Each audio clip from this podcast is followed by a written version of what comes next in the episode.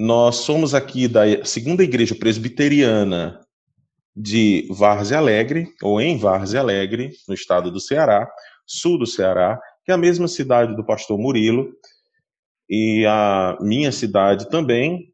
Eu sou pastor nessa igreja já uh, desde 2016, pastorei 10 anos na Bahia, retornei para minha cidade natal, e nós estamos agora em cidades diferentes. Né? Murilo está na Igreja Presbiteriana de Cajazeiras, fica na Paraíba.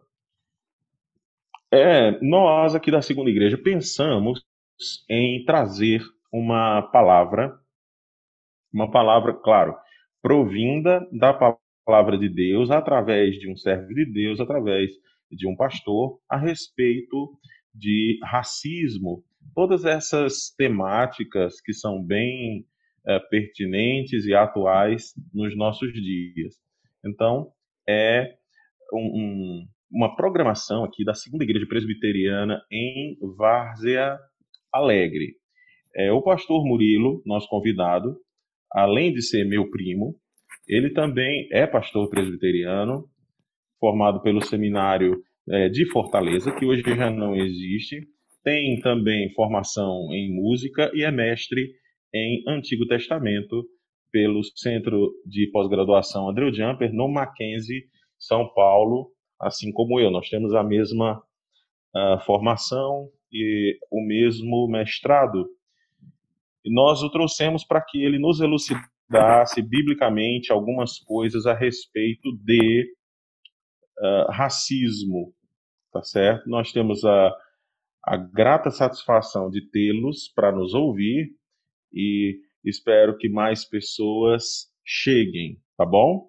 Lembrando que nós vamos fazer perguntas e respostas e em seguida nós, se houver tempo, abriremos para vamos fazer em primeira instância perguntas e respostas ao pastor Murilo e terminando, se houver tempo, nós vamos fazer perguntas e respostas de vocês para o, o reverendo Murilo, tá bom? Meu nome é Rego Antunes de Moraes Duarte, como eu já disse, pastor da Segunda Igreja Presbiteriana na cidade de Várzea Alegre, no Ceará.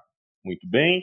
Então, comecemos então com a bênção do nosso Deus, a bênção do Deus triuno, o Pai, o Filho e o Espírito Santo. Nós queremos ser aqui o mais bíblico possível. Nós não vamos é, dizer achismos, mas nós queremos ser os, o mais bíblico possível, tá bom? Então vamos, antes de tudo, orar, pedir a Deus que nos dê discernimento. Senhor Deus, em nome de Jesus, obrigado por esses momentos que o Senhor já nos tem dado aqui. Nós que estamos distantes uns dos outros, mas a tua igreja é uma só, espalhada pelos quatro cantos do mundo. Tenha misericórdia de cada um de nós, dê ao reverendo Murilo condições de responder a contento, biblicamente, a fim de que a tua igreja, o teu povo, tenha uma mudança de mente, uma mudança de percepção a respeito dessa temática tratada. Em nome de Jesus, amém. Bem, gente, nós estamos aqui dia 24 de junho de 2020, já 18 horas e 20 minutos, e nós vamos começar com uh, a primeira pergunta ao reverendo Murilo, tá bom? É, perguntar primeiro, pastor Murilo, o que é que o senhor acha o motivo, não é, pelo qual é, o racismo permanece dentro da estrutura social na contemporaneidade. Ou seja, por que é que ele não já foi abolido? Por que é que o racismo ainda não sumiu? E quando nós falamos racismo, nós não estamos aqui falando apenas sobre negros, tá? Mas existem índios também, etc. chineses, né? Existem pessoas que chamam os amarelos e etc. Tá? Então vamos lá, a primeira questão para o pastor Murilo. Aqueles que forem chegando, por favor, desliguem os seus microfones. Ok, primeiramente, boa noite a todos. Boa noite, Reverendo Antunes, meu primo. Já estivemos em outras lives. É um prazer imenso estar aqui. É uma temática extremamente relevante, atual. E espero que possamos contribuir para que um, o, o, pensamento acerca desse problema ele seja ampliado, elucidado, ou pelo menos dê um bom pontapé aí para trazer um pouco de luz bíblica acerca dessa temática. Tá? Nós não estamos querendo apenas propor um, um caminho e meio a outros, mas de apresentar a Escritura Sagrada como a resposta para todos os problemas da humanidade. Por que, que racismo ainda existe? Por que, que ele ainda permanece dentro de uma estrutura social na contemporaneidade? Bom, primeiro de tudo, eu vou eu vou dizer que eu discordo desse conceito de racismo estrutural, tá? Por que, que eu discordo do conceito de racismo estrutural? Porque, por exemplo, o racismo ele, ele, ele é real e em nenhum momento eu tento amenizá-lo afirmando isso, mas ele não está em todas as estruturas que organizam uma sociedade. Ele não está. Por exemplo, uh, eu me afirmo numa escola doutrinária, escola teológica chamada neocalvinismo, e, por exemplo, um dos principais proponentes do neocalvinismo, o teólogo holandês Herman Doiver, ele vai propor uma estrutura de análise da realidade que ele vai apresentar a partir de um sistema de 15 modalidades bem complexas. E quando a gente analisa essas modalidades, a gente vai ver que nem é, em todas essas estruturas o racismo vai estar. Outros problemas existem dentro dessas estruturas também, mas o racismo não está em toda a estrutura, em tudo que diz respeito à existência da humanidade, ou tudo que diz respeito a uma estrutura é, social complexa. Por exemplo, Dentro da análise de Doiver, você vai ter esse sistema que começa com uma análise numérica de um problema, análise espacial, análise cinemática, análise física, biótica. Por exemplo, dentro de uma análise uh, da teologia neocalvinista ou de uma perspectiva doiverdiana, o racismo ele não entra, por exemplo, dentro dessa característica biótica. Biologicamente, o racismo não se afirma biologicamente o racismo ele não encontra um lugar numa estrutura biológica. Uh, na estrutura lógica também, ele, ele, também não se afirma. O racismo não é lógico.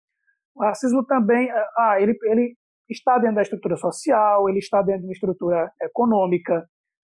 Para alguns, ele se encontra dentro de uma estrutura estética, uh, toca também a estrutura jurídica, a estrutura ética, mas, por exemplo,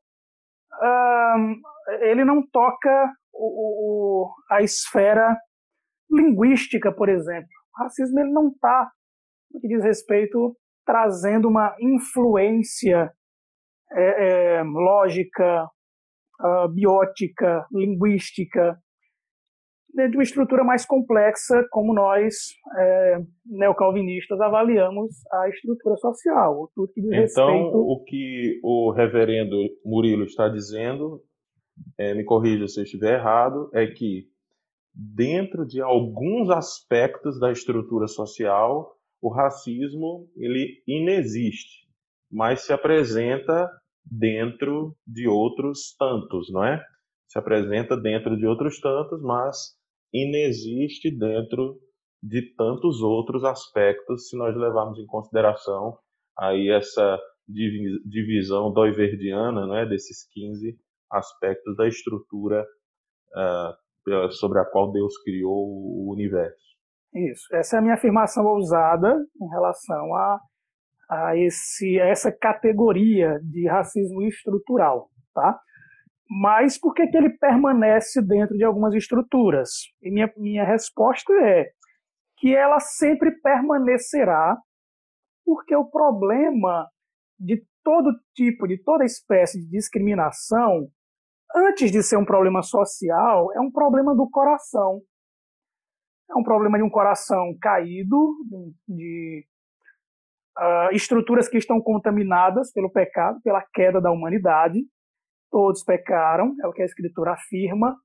Pelo fato de todos haverem pecado, o apóstolo Paulo diz algo interessante em Romanos capítulo 1, que a humanidade torceu a verdade de Deus pela injustiça, e Paulo vai aplicar algumas categorias de injustiça, algumas expressões dessa, dessa distorção da realidade.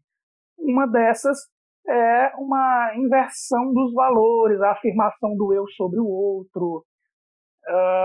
Então a gente está falando de um comprometimento de um coração caído, um coração comprometido com o pecado, comprometido com o próprio ego, comprometido com todo tipo de relação idólatra, dentre elas a idolatria do eu, a idolatria, a perspectiva de que todos os aspectos da realidade giram em torno de você.